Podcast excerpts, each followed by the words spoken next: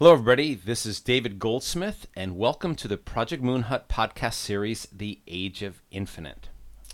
In general, our purpose is to provide the listener, you, with diverse discussions around topics that will help us to create sustainable life on the moon through the accelerated development of an Earth and space based uh, ecosystem.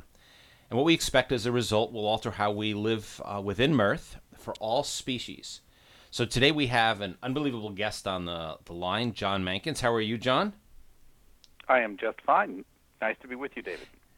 Uh, he's the president of Mankins Space Technology. He's on the VP of the board of the Moon Village Association, National Space Society board, former chief technologist at the human uh, for the human exploration development of space at NASA. And I'm trying to think back, John. How long have I known you? Two, three years? I, yeah, I'm a couple of years. Not sure. A couple of years. Well, today uh, our our topic that we're going to be talking about is powering space. So I'm very excited to hear where you're going to take us, and I'm assuming that you have an outline or some points that we're going to follow. Can you help us along with where we're going to go today? So I thought we might start out with the basics of energy for space uh, and uh, within that broad topic, uh, talk a little bit about the uh, what are the primary options for energy? What do we know, and and um, and uh, what do we use? And uh, then where are we now vis-a-vis energy in space? And then once we've talked about those basics, I thought we might talk about energy for three related but substantially different purposes uh, energy for the exploration of our solar system, energy for the development and the settlement of the solar system, uh, and energy delivered from space for Earth. And if we get through all of that, uh, which is tough to do in an hour, but if we do, uh, at the very end, I thought we, it might be fun to talk just a little bit about the, the sort of the ultimate uh, semi-infinite energy challenge for space, uh, which is uh, going interstellar. Ah.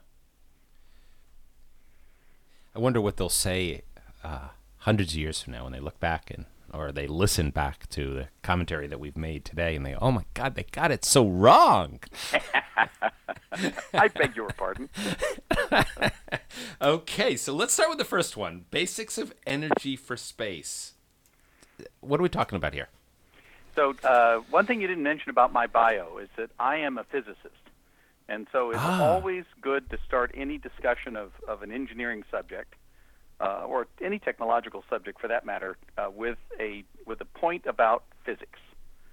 And okay. Uh, the the central idea that I'd like to mention is the second law of thermodynamics. And this was actually empirically developed, uh, not not theoretically uh, through the invention and the study of uh, heat engines, steam engines, back in the um, 1700s and the 1800s. And the second law of thermodynamics, which is fundamental to using energy in nature to do work, which is kind of the whole point of of of, uh, of having energy and using it as power uh, is that you have to go from a state of higher energy to a state of lower energy. So this is like going from a, a hot steam engine to the cold air, and uh, or and as you or going from a hot in, uh, chamber in an internal combustion uh, engine to the cold air around that engine. And as you go from high temperature to low temperature, if you've designed your uh, system properly, you can extract work and turn some of that energy, which is moving from higher to lower, uh, more ordered to less ordered, um, from uh, uh, from a highly ordered state down to a, a less ordered state, you can do work. You can turn it into power, and this is this is a fundamental uh, concept whenever you talk about energy. So, it, just as an example, uh, people talk about, oh, I'm going to do all this stuff with you know the energy that's um, that's there in the vacuum, or I'm going to do en- this work with all this energy that's in this uh, pool of water because I know the pool of water has a lot of energy in it. Well, it might, and the vacuum has energy, but unless you've got some place for the energy to to basically the from a higher ordered, more ordered state to a lower ordered state, for the energy to be to move to flow, like water flows over a dam from high to low, and you can turn a turbine while it's flowing from high to low, and that does work, and it turns it into power and drives uh, factories and so on. Uh, unless you can do that, just the fact that there's all this energy does you no good at all. So, so, so when this- I'm thinking, you, you use the you use the a dam or a, a turbine.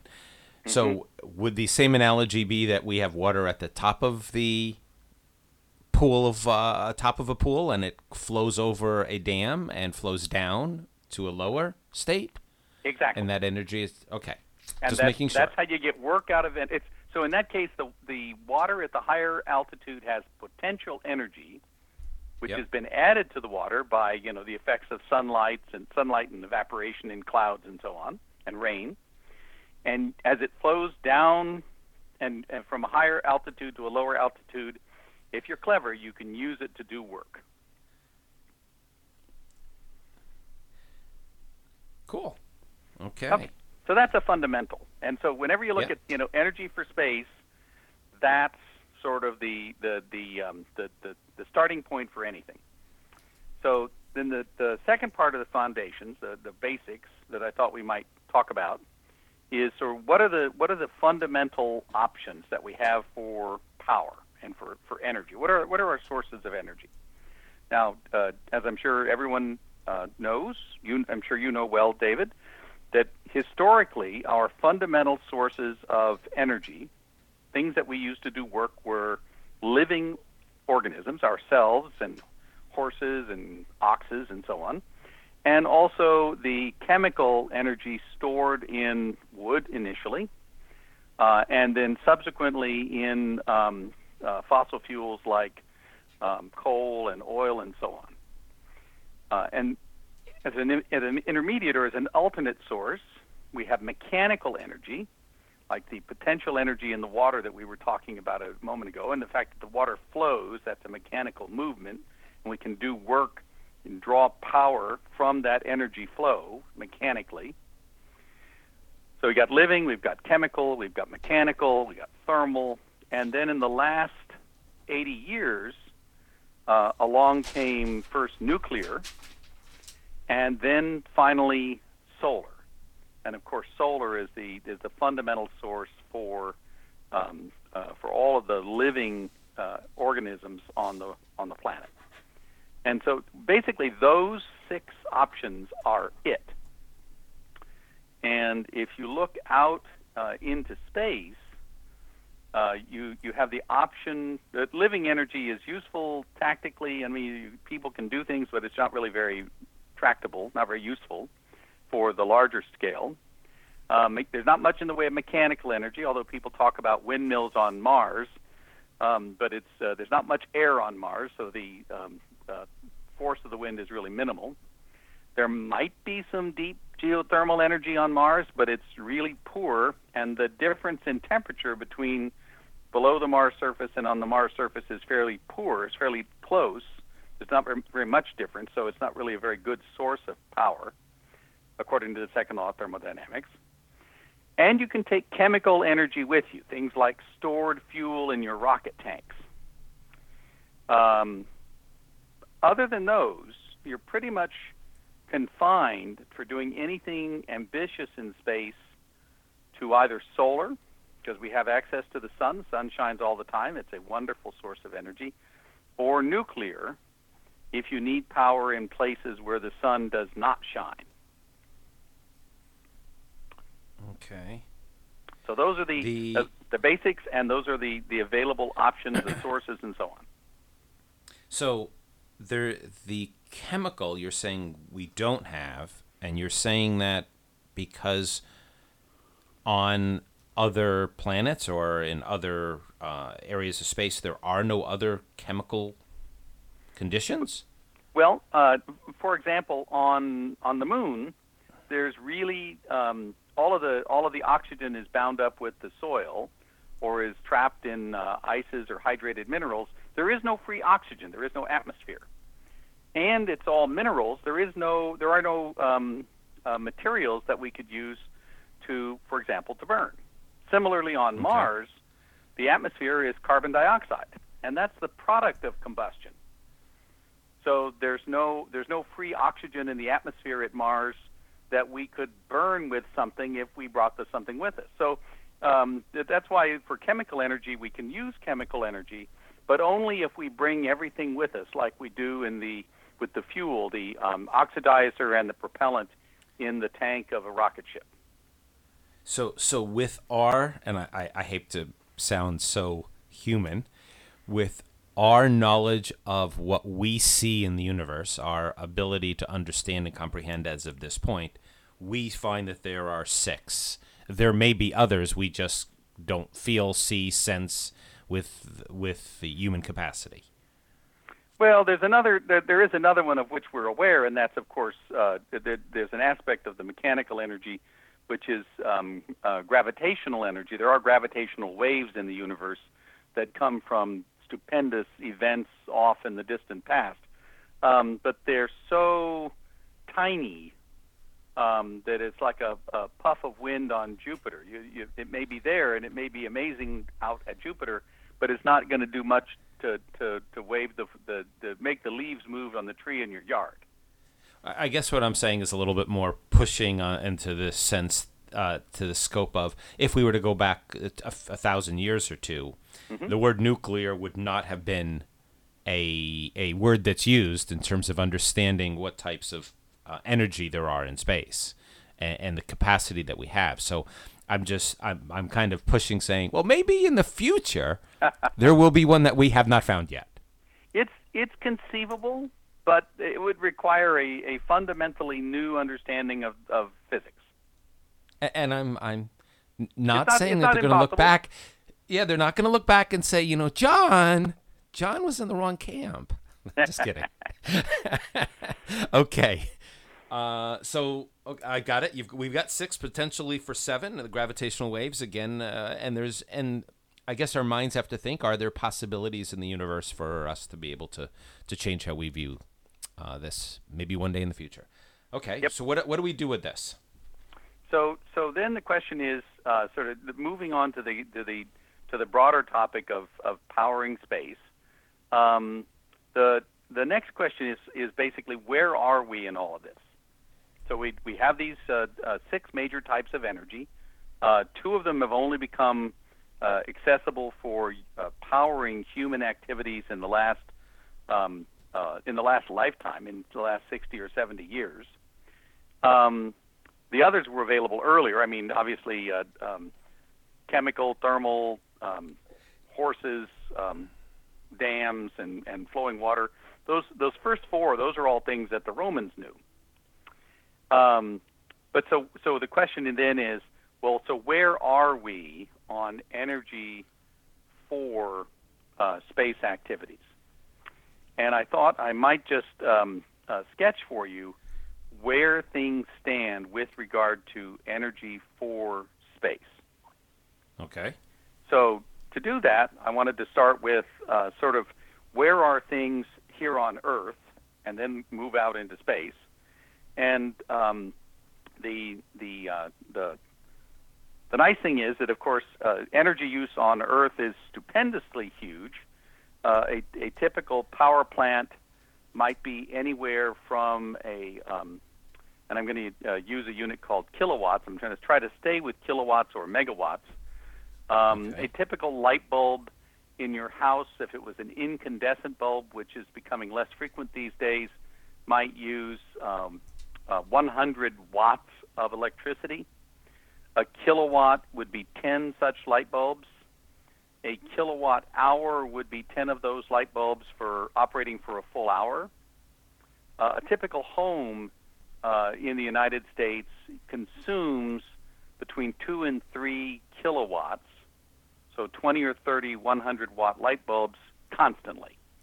Not, that's not obviously not the it's not always at the same levels. You know, you turn on the dishwasher, there's more.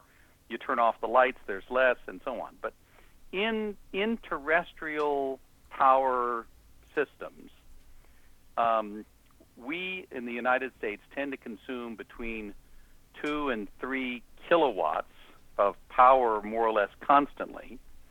And we're able to do that because there are literally hundreds of power plants around the country between 100,000 kilowatts, i.e., 100 megawatts, and uh, 1,000 megawatts, i.e., a, a, a, million kilowatts or a, a, what's called a gigawatt, meaning a billion watts. And uh, this power, which comes from these power plants, um, we purchase uh, wholesale, or rather, the, your your local power provider. I use a company called PG&E, Pacific Gas and Electric.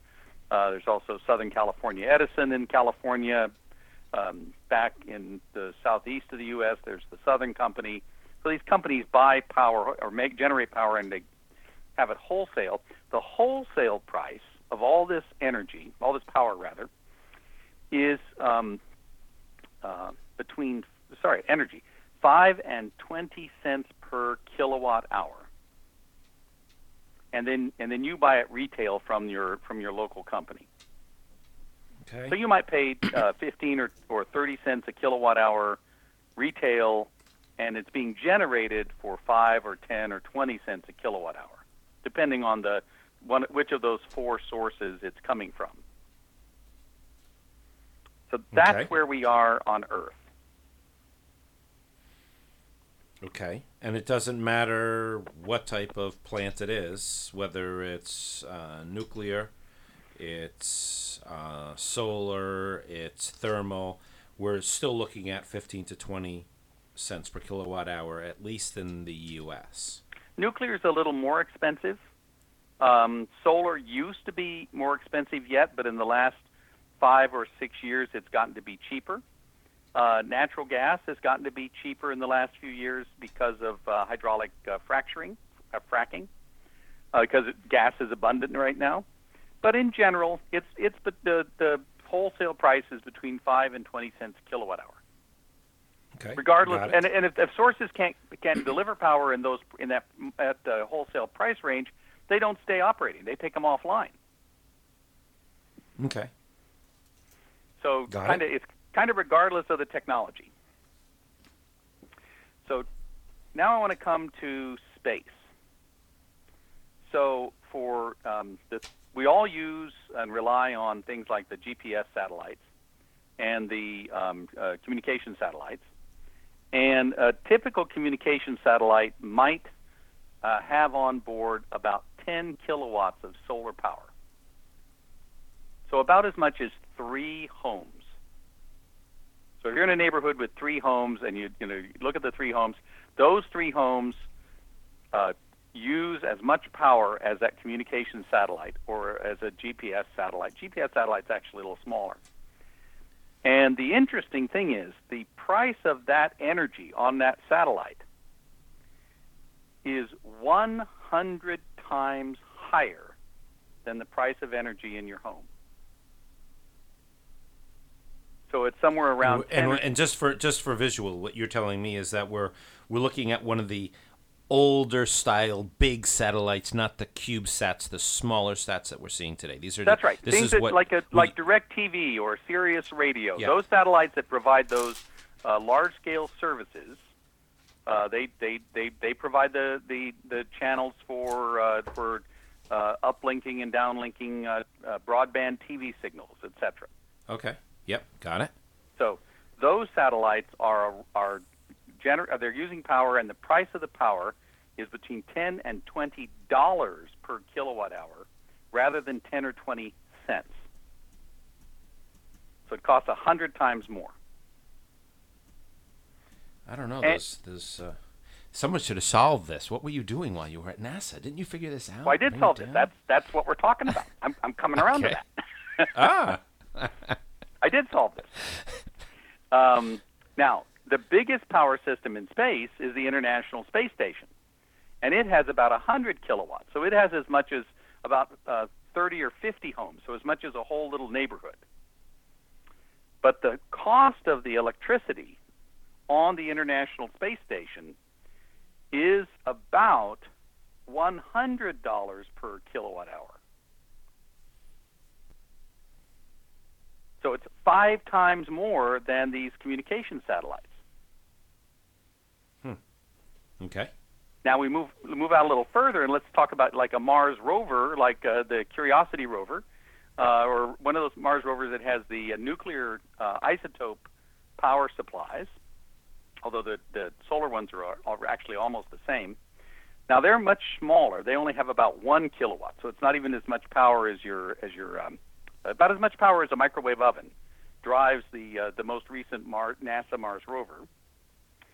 But the cost of that electricity is $500 a kilowatt hour. So it's the price of electricity on Mars right now is 10,000 times higher than the price of electricity in your house. Wow. And if you don't solve that problem, you don't work that problem early, then all the ambitious things that we talk about doing in space never happen. Okay. But fortunately, the problem is solvable. I'm I'm I'm waiting with beta with my breath held. You know, tell me the answer. So, so um, now we so that sort of that sort of finishes the basics. So that's you know what's the fundamentals in the physics, what are the basic options, and where are we right now? So um, if we look at if we look at for example uh, the uh, the energy that's needed for um, uh, and I should I should go ahead and just say you know up front I am a tremendous proponent of using solar energy for almost all of our energy needs, whether it's exploration or development or settlement, uh, across the um, the inner solar system. So out out past Mars to the to the main belt asteroids. And the reason that I'm a, a, a tremendous proponent of that is because the energy is free. Right. Basically, you know, it's uh, being tr- emitted by the sun constantly.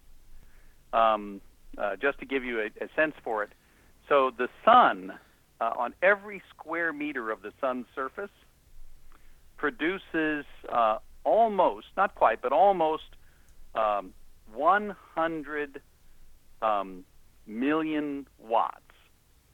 So a, a hundred thousand kilowatts or a hundred megawatts per square meter. Okay. So if you think So- of that light bulb that we were talking, a 100, 100, 100 watt light bulb, imagine 1 million of those light bulbs packed into a one square meter area in your ceiling, and you turn it on and you incinerate. you, you're supposed to use uh, uh, like a remote switch.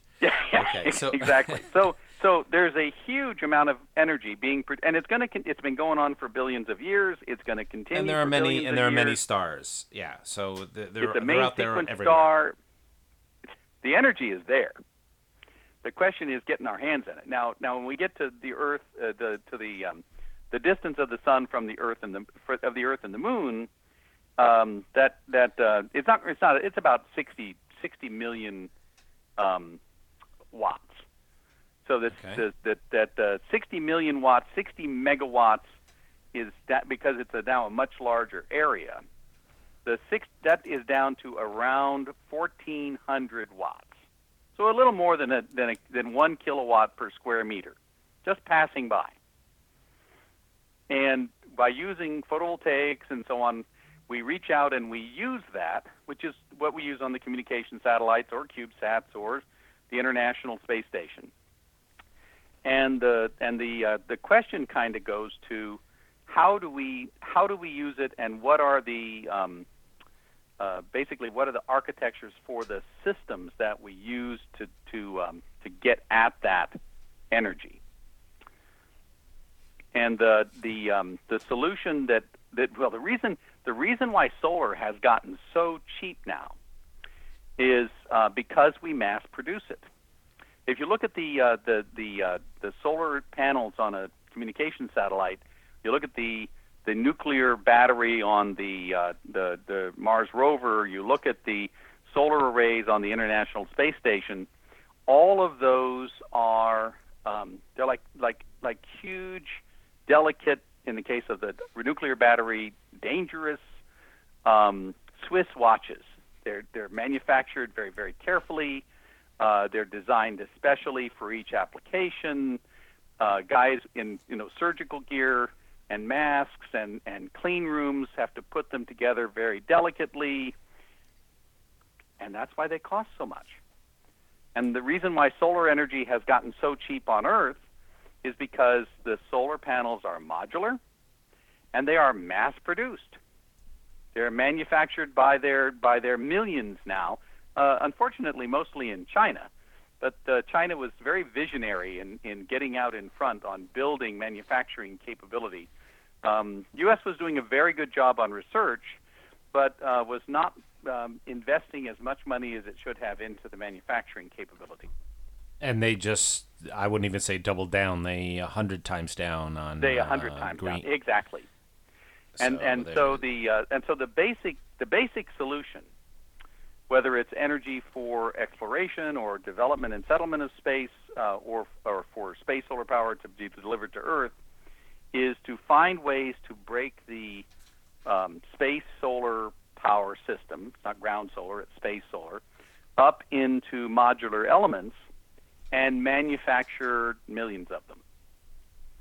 Uh, and if we do that, and then of course eventually we'd like to be able to manufacture them using increasingly uh, materials and pieces that come from other places in the solar system, like the moon, uh, or like uh, the moons of Mars, or wherever have, wherever the, the materials might come from.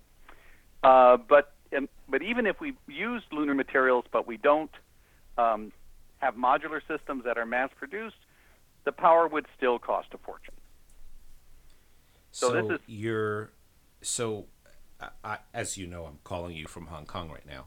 Yes. The the first thing that runs through my mind is that not only does the uh, Asia Pacific region, not only China, but the Asia Pacific region is investing heavily in these technologies, have a global advantage because they are already learning the skills to mass produce uh, for Earth use. They are potentially also in a better position for mass scaling for space based use. Potentially. Okay. potentially. Although the, the dilemma the dilemma with um, uh, a dilemma with solar power is, um, and of course solar power in space, is that you don't have um, convenient power lines. So the another aspect of this uh, this overall um, story is uh, so on Earth you know you build an enormous plant out in the uh, in the California desert and you have power lines and power substations, and you take that power from Ivanpah uh, to San Francisco and use it to run factories and run Google and run server farms and so on. In space, you don't have that. And so uh, the other aspect of this is, and and because the sun uh, is relatively low intensity, as we were talking about it at Earth's orbit, it's like uh, 1,400 watts per square meter at the orbit of Mars, it's 600 watts per square meter because again, it's getting farther away from the sun. So the farther away you get from the sun, the the less intense the sunlight becomes, going down from the 60 megawatts per square meter that it started at on the sun's surface. And you've got to have a big area to capture that sunlight and turn it into electricity. But then you want to get that electricity from where you've done the conversion to where you've got your settlement or where you've got your mining uh, uh, uh, operation or where you've got your fuel refinery or whatever it is you're doing with the with the power. So the, I mean, And- just ju- just in uh, for an understanding for Earth, Moon and Earth environment, the Moon and Earth, uh, because they're next to each other, we we can use the same figures that are on Earth as we can on the Moon, or is it because of the at- lack of atmosphere Uh, that those use the- numbers would be different? same- you can almost use the same figures, not quite. The Earth, on the surface of the Earth, it's a little lower because of atmosphere and weather. Right. When the weather is overcast, obviously you don't get any sunlight. on both the moon and Earth, you've got to deal with nighttime. On the Earth, it's 12 hours long on average. On the moon, it's 14 days long on average. But generally speaking, you're working with the same figures of merit. Okay. So All right. the the punchline is you've got these big solar collectors, whether they're they're um, a certain size for the Earth, Moon from Earth, that vicinity, or a larger size for the Mars part of of um, of um, Earth. You send the power from where you've generated the converted solar energy into electrical power. You send that power to where you want it to be, whether it's a settlement or a factory or a refinery or mining operation, uh, using wireless power transmission, power beaming. And that's the Which second we- half of I- the, the, of the, uh, the story. Now, it just uh, it comes off the top of my head, so I'm going to ask it. Is Mm-hmm. there a difference between conductive and wireless? When people say, "Well, my phone is, con- you know, I have conductive electricity for my phone, and there's a power transfer that way," is uh, wireless and conductive close, similar? Do they operate So- differently? So, um, power beaming and uh, magnetic uh, inductive coupling or resonant coupling, which is what they're now putting out into Starbucks. So you put your phone on a pad and you get wirelessly charged. Yep. Th- those are both two. Com- they're very different approaches to the to what's called wireless energy. And uh, wireless. So you've got wireless energy by putting your phone on this pad with the circle on it at the at the table at your local coffee shop. But if you pick your phone up, it's no longer getting any power because the range for magnetic inductive coupling is about a half a centimeter. Okay, so so what you're saying is the difference Is we're actually we're actually talking about what we've talked about for the last 50 years is that we can beam power to wherever we need it as a distributed localized uh, receptor. So the, the military's dreamed of this for years because energy is one of the biggest challenges for a military is getting energy to its its sources is you beam it to each soldier you beam it to the tank you beam it to whatever tools that they've had so is this And what it- we're talking about Well, it's not it's not quite as easy as that because the beaming is it's a it's a little larger scale. It's like a think of power beaming a little bit like a rain cloud. I I mean I Okay. I can make the rain cloud. I can make the energy flow. You know by for over thousands of kilometers. But I really can't make the raindrops hit only one soldier, one plant, Uh, one tree. okay I got to hit Yep. the whole area so you blanket it but not too big. I mean, I mean, you get a Yeah. you get a cloudburst. It's on one particular area. yeah So I'm going to beam power. I'm going to beam it to a particular area on Mars or on the Moon or wherever. But I can't really send it too precisely. Now, I, if I do send it really, really precisely, I'm probably doing it with lasers. okay yeah And the other downside, but the other problem with lasers is, what if I miss? The little girl next to him right I, so I, but with with uh, with microwaves, and I, I prefer microwaves. I, I'm I'm clearly biased by my by my knowledge. Um, Microwaves are relatively low intensity, so uh, if if you uh, if you uh, put your hand near a hot tea kettle, I mean you can feel the, and you don't touch it, of course, but I mean you, you can Yeah. you can feel the heat radiating off of it. children don't do this at home it's just an experiment right Yes, it's just an example, just an illustration. Um, Yes. If put your put your uh, put your hand near a, um, a warm slice of apple pie that's just come out of the oven, you can feel the warmth. That's radiant heat, and microwave energy is about the same as long as it's not uh, um, confined in a narrow box. Like in a microwave oven, you've got very high intensity because it's confined in there and it bounces around.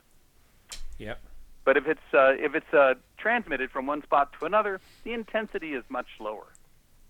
okay So it's a little little, little bit like little like the warmth you might get off of that uh, slice of apple pie that just came out of the oven. Not so bad. But of course, it, the pie will cool off quickly, so don't let it sit.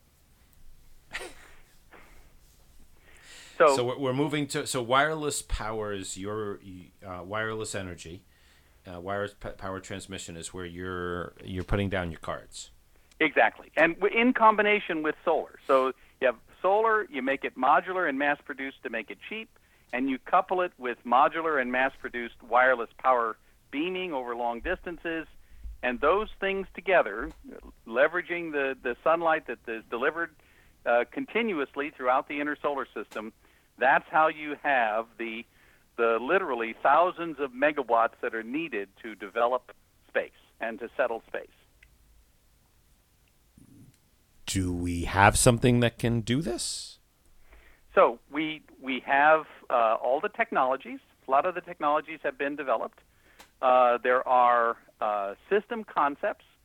The the wireless the power beaming part of it actually was demonstrated by a brilliant man by the name of Bill Brown uh, uh, on the Walter Cronkite News Hour back in the mid 1960s for the first time.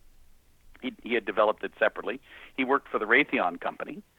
And a, a gentleman by the name of uh, Peter Glaser, both of these gentlemen are no longer with us, but a gentleman by the name of Peter Glaser took that idea and turned it into what's called the solar power satellite, which is basically this integrated thing that I'm talking about. Um, although back in the day when he invented it, he was thinking of it as a very, very huge version of a traditional communications satellite, like the ones we were discussing earlier. And so it would be huge, but it wouldn't be cheap. So you'd have a very, very large amount of power, but that large amount of power would be costing you $10 a kilowatt hour, $20 a kilowatt hour, or $100 a kilowatt hour. Um, so it wouldn't it wouldn't be a very effective solution to the problem that we're trying to solve, which is having enough energy, enough power to um, um, to do everything that we want to do in space. So the concepts are there, and uh, you had mentioned earlier uh, CubeSats. Um, there's a particular concept that I've been working on for some kind, some time uh, called uh, SPS Alpha, which is solar-powered satellite by means of arbitrarily large phased array. I used to work for NASA, so of course I love acronyms. Yeah, I was going to say you just lost me with the letters. Okay. but just just stay with SPS Alpha. okay. no, no, no. But anyway, it's a solar-powered satellite. Is solar power satellites are, go back for some time. This idea of doing it out of modular pieces is is uh, relatively new, just the last uh, six or seven years or so. Uh, and um, the pieces out of which you make this solar-powered satellite um, are about the same scale as CubeSats. It's just a really large number of CubeSats. So, so just as I told you, at times when there's some clarity that's necessary, we're talking about mm-hmm. a CubeSat, which is 10 centimeters by 10 centimeters by 10 centimeters in size, and a CubeSat satellite might have four of those block sizes. Uh, and you could hold one in your hand, and instead of seeing a satellite that's the size of a, a, a truck, you're now seeing or holding a satellite of today's time. So the term CubeSat is a a much smaller version. And the way you just described it, I don't know. Maybe I'm thinking the Borg. You've added um, all. No, well, it wouldn't. It wouldn't be a cube though, because a cube is a terrible way to collect solar energy. It'd be more like a sheet, more like a okay. more like a uh, a a, um, a planar disk, and okay, then with, so the, the, with, the, then, with some associated stuff on it. Okay, got it. So, but if you if you, um, for example, think about the think about the um, the architectural difference between a um, let's say a whale and a section of a coral reef. Now, coral reef is also an animal, and the, the reef itself comprises the the uh, the skeletons of many, many, many billions of of uh, of, of corals, coral reef, coral coral animals, coral animals. Um, but they can be the same mass, same size, but whereas a whale is a single thing, single uh, system, the coral reef comprises maybe dozens of species and literally millions of individual living things. Well, traditional satellites, like the communication satellite or like the plans that we've had for um, uh, uh, space habitats and so on, or even the International Space Station, those are single large systems. Now, the, saddle, the space station was put together up in orbit, but it was designed as a single block. Its software was all written at once, and so on. Um, these very modular systems to harvest sunlight and send it wirelessly to where you need it, um, they're much more like coral reefs. So there are many, many tens of thousands of individual CubeSat-sized pieces assembled simply to collect sunlight and convert it into electricity and send it to where you want it. And if you think that sounds really, really complicated and hard to imagine, well, think about um, Tinker Toys or Legos. I'll use the brand names because they're easier. And think about dumping out a whole box of Lego blocks, but now instead of being Lego blocks, they're CubeSats. And then say, well, how hard is it going to be to take all my Legos and put them together into a building or put them together into an aircraft, airplane, a model of, not a real thing. And of course, kids do that all over the country, all over the world. Uh, you use Tinker Toys to put together windmills, you put together bridges, and you're doing it out of a handful of, or uh, a very fairly finite selection of generalized pieces that you plug together simply to make whatever object it is that you're trying to make. Yeah, you're you're you're breaking it down into component pieces and giving people options on how they would like to configure them and use them based upon the environment or the desired outcomes they wish to achieve. And how much power they ultimately want. And this allows me not to work, not to build these systems in enormous surgical operating theaters, clean rooms where we make them today, but rather to mass produce them the way that mobile phones are mass produced.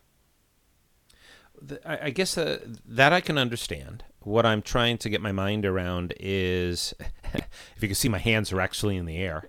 That's okay. uh, yeah, is I'm trying to figure out how the energy. What's the technology for the uh, the energy uh, wireless power uh, transmission? What what allows on the the sender side and what's mm-hmm. on the receiver side that allows that to work? So, um, if you think for a moment about the the there's a there's a small radio transmitter in every wireless router um, in the world, whether it's inside yeah. your computer or it's in the closet. It's the wireless router for your home and so on.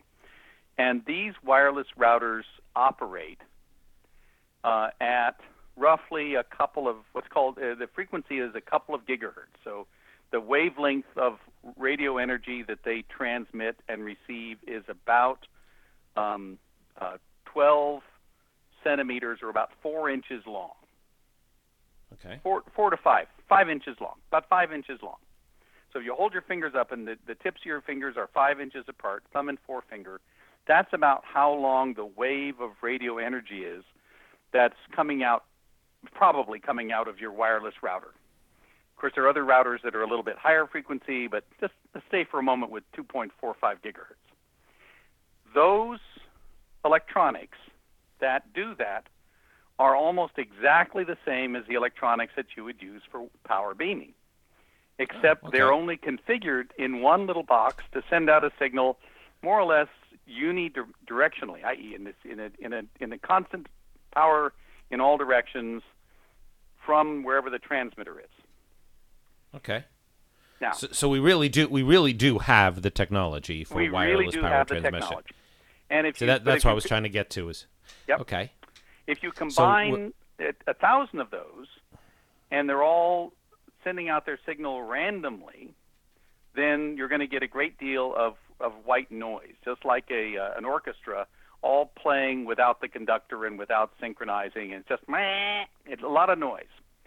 But if you get them all in synchronize, you all synchronize them, and they're all basically playing at the right moment, emitting their, their radio signal at the right moment at, in, uh, in the right what's called phase, then the waves from all of those that thousand transmitters is uh, combined coherently, and you get uh, resonance, sort of like a uh, when the orchestra the, the conductor goes tap tap tap and they start playing together rather than rather than uh, dissonantly, and all of instead a sudden you warming instead of warming power- up instead of warming up, they go right into the music. So it, it- Exactly. it comes together. Okay. you, you start getting uh, what you start getting harmonies. You start it, and it's and you get a lot of uh, of uh, power in the combination of the uh, notes coming from all the different instruments.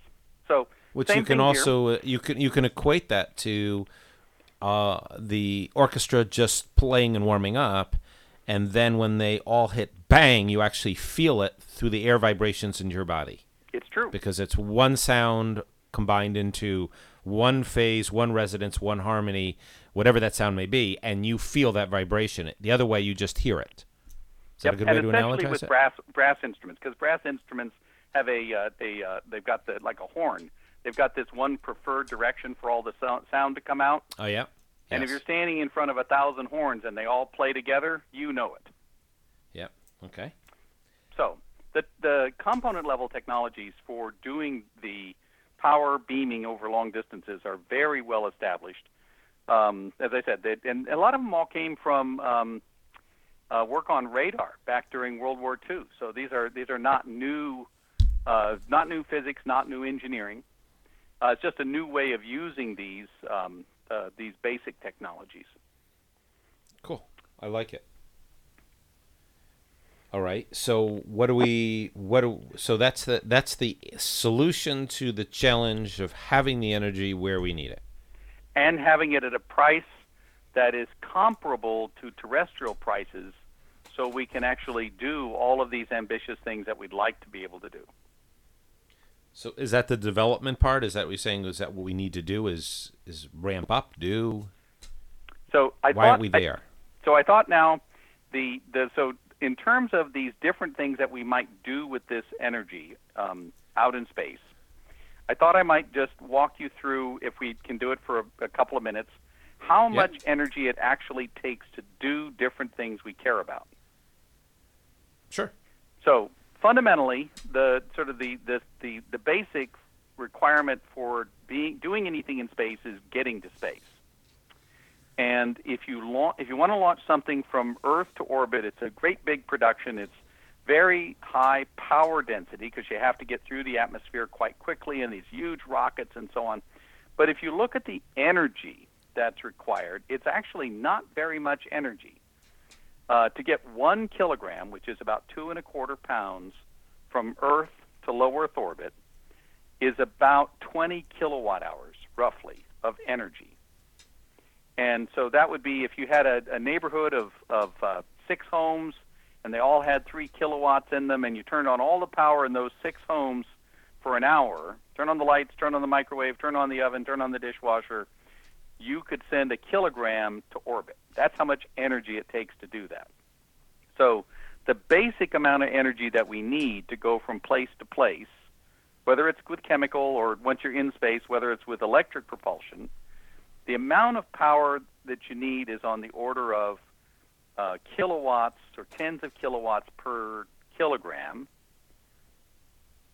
kilo, few kilowatts, 10 kilowatts per pound, and um, and then you need it for whatever length of time it is that you want to that you need to um, to apply the power to get it up to a certain speed. So fundamental is transportation. Second is life support. So first is get from here to there. Second is to stay alive while you're there, while you're while you're going and coming and while you're there.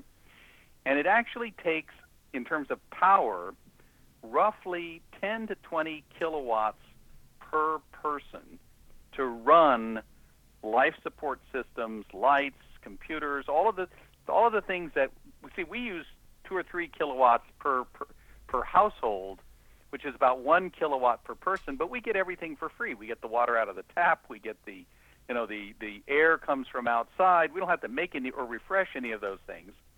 In space, you have to have um, life support systems.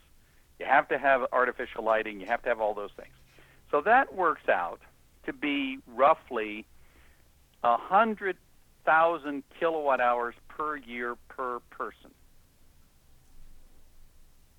So about 10 or 20 kilowatt hours per kilogram. So per person, let's say a person weighs 100 kilograms. If they weigh 100 kilograms, they're probably not uh, an astronaut. But nevertheless, Right. it, it makes the math easier. Well, I, I'm 96, so I guess I'm not an astronaut. No, no, 96 but that's okay. That's okay. Me too. uh, but uh, so you know, a hundred kilogram person is going to take uh, something like um, uh, two thousand or kilowatt hours or two megawatt hours to get them up into space.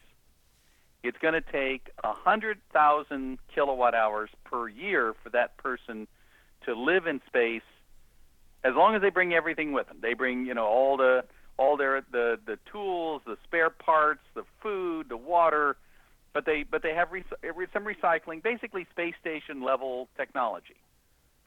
Now, if you want to start making stuff in space, like we're going to do production, we're going to do fabrication, we're going to build cities, we're going to do all those things out in space. Well, it's going to take it takes somewhere between 10 and 20 um, uh, kilowatt hours per kilogram to make most of the things that we use every day. So 10 kilowatt hours per kilogram for glass, uh, starting with with with uh, um, so, with sand. Uh, 15 kilowatt hours per kilogram for uh, steel, starting with you know iron ore. 25 kilowatt hours per kilogram for plastics, starting with raw hydrocarbons from the ground.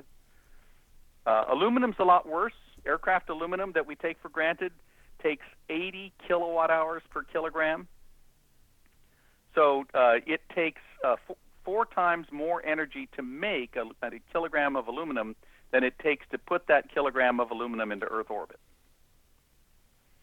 Um, now, electronics, uh, uh, electronics grade silicon takes about uh, two megawatt hours, 2,000 kilowatt hours per kilogram to make. So when we get to the point of actually making electronics on the moon or making electronics on Mars rather than importing them from Earth, we're going to need a lot of power.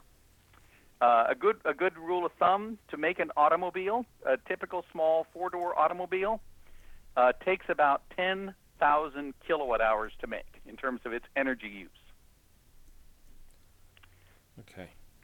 So that all sounds that all sounds like uh, you know we're getting to the point where it takes 20 kilograms to get off the ground, um, or 20 kilowatt hours per kilogram to get off the ground, and so on and so on. But when you want to settle, now you want to settle. You'd like to you'd like to go to the moon. You'd like to build a city on Mars. Well, to a city on Mars, you've got to have agriculture. You've got to be able to grow food. You've got to be able to have children. You've got to be able to um, basically recycle your all your waste products because you're not bringing it from Earth anymore. It's a settlement. Um, in um, the Midwest, That's why we're United that's why we're focused on on the moon first. it, well, the moon is, is, is closer, but you still got to have the power. Yes, absolutely. So, for agriculture, let's let's say you're talking about the Midwest, uh, and I think we're getting close to the end of our time, so I'll try to press through this. Um, for agriculture, like in Indiana, like in Ohio, um, you have on average 12 hours a day over the course of 12 months, about 800, six or 800 watts per square meter from the sunlight that's making it through the atmosphere, not taking into account weather, and it takes about 4,000 square meters. It's about one what's called it's a in uh, if you're a farming guy, I'm on a, I live on a ranch. It's one acre. One acre of uh, one acre of land per person to grow all the food that you're going to want to that you need to live on for a year. And if you multiply 800 watts times 4,000 meters squared, it's 26 million uh, watt hours. So 26,000. Sorry, let me make sure I've got this right. It's uh, 800 times 4 is uh, 3,200 times 1,000. Sorry. Um, I want to make sure I got this right. 3.2. It's 3 million, sorry, it's 3 megawatt hours, 3 million kilowatt hours per capita. I did this earlier today because I wanted to share it with you. And of course, now I'm looking at it I'm saying, wait a minute, did I get that number wrong? Well, good thing we're still on Earth. It's a good thing we're still. Well, no, I'd be okay. I just quickly whip out my iPhone, which is what I've done, and I'm double checking. Well, actually, you, you came up with 26 million, so we can actually we'd be better off because we had accounted for more. Yeah, that's true.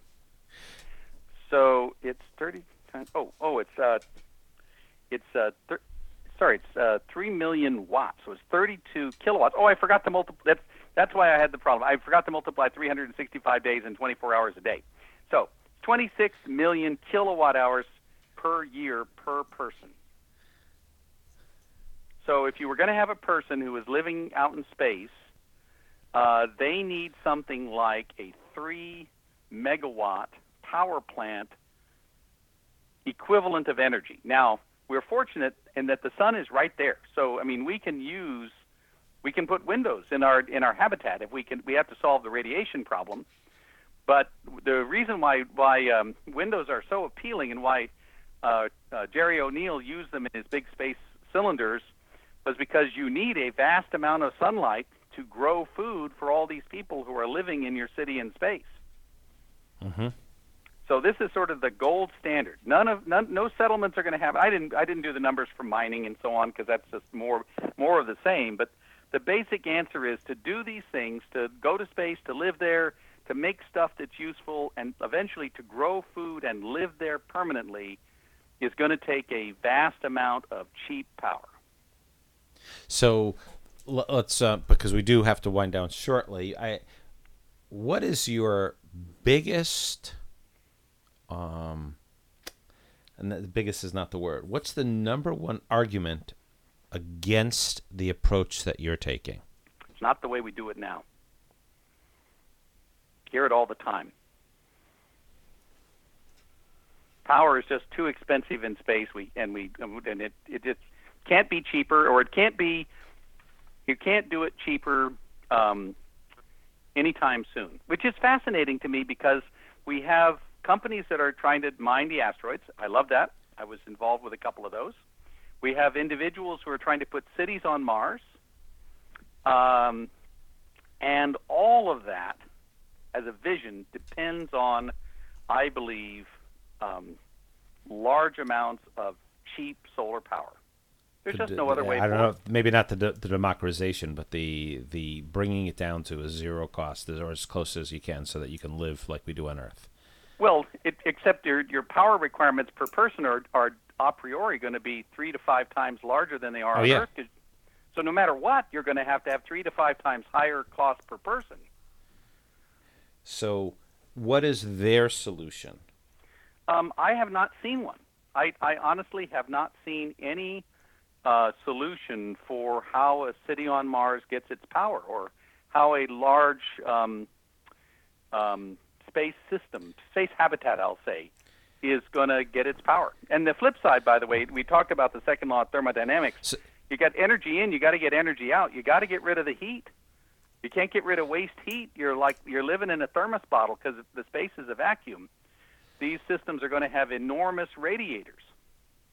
So if um, because our our Project Moonhouse focuses the moon, does it help us that we have the proximity to Earth? Well, it does in some cases. We can supply some of our own chemical materials, supplies, so that we can eliminate some of the cost, but not as not as significant as the way you're describing it. Uh, are there any advantages to starting with the moon as a means because of its proximity? Oh, I think absolutely, absolutely. By and, a factor, and the moon, by a, the moon by a factor of what?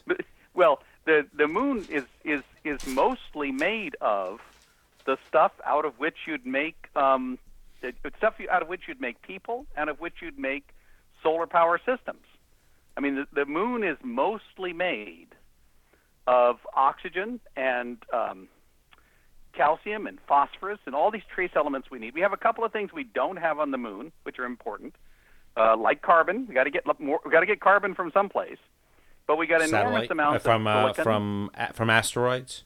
uh, asteroids. My actual my actual favorite is uh, Phobos and Deimos because Okay, Phobos yep. and Deimos are regularly available from Earth. Uh, you know exactly where they are. They they're conveniently confined in Mars orbit, and they're probably carbonaceous chondrites, although we don't know absolutely for sure.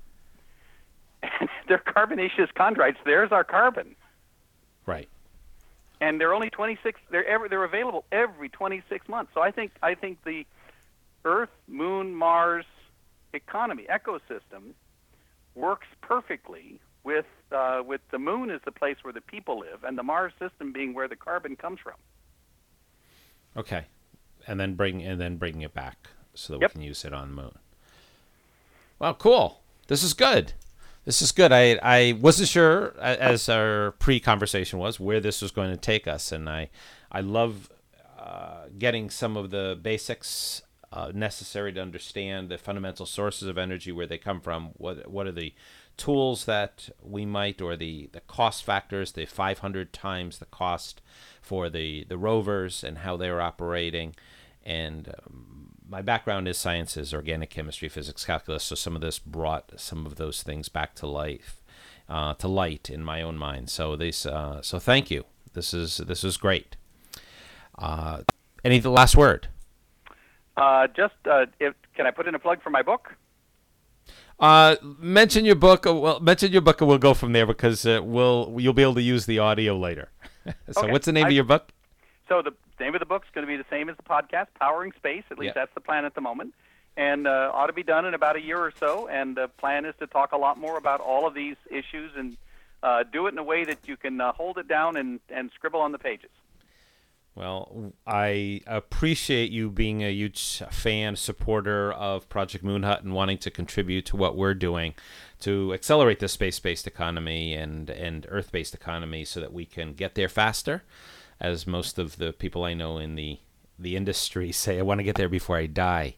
So I'm ho- I'm hoping that we can get there before uh, the, the next generation passes on. So thank you very much. Uh, for those of you who don't know, you could go to projectmoonhut.org to sign up to learn more about us, as well as to be connected to future space related projects. There's a database that you could sign up for.